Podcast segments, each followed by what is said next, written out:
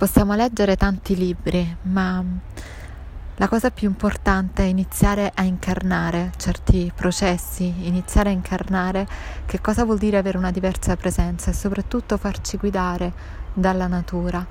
Ieri ero a casa dei miei genitori e c'erano le tende chiuse.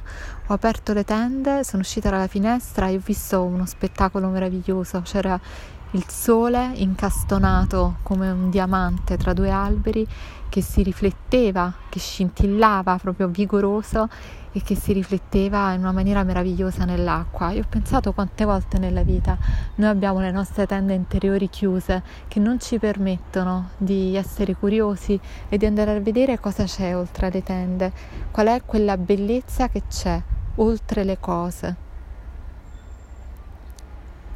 Penso che questo possa essere eh, declinato da ognuno a modo suo.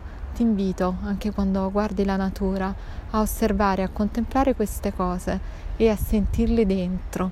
C'è tanta bellezza, una bellezza collaterale, diversa eh, dalla bellezza, da quello che noi definiamo bellezza, ma proprio bellezza nel senso delle cose che ci sono, bellezza nel senso della connessione che c'è tra noi e l'universo. Lo sapevano bene gli antichi, l'abbiamo perso un po' noi questo, speriamo di recuperarlo nell'era dell'acquario.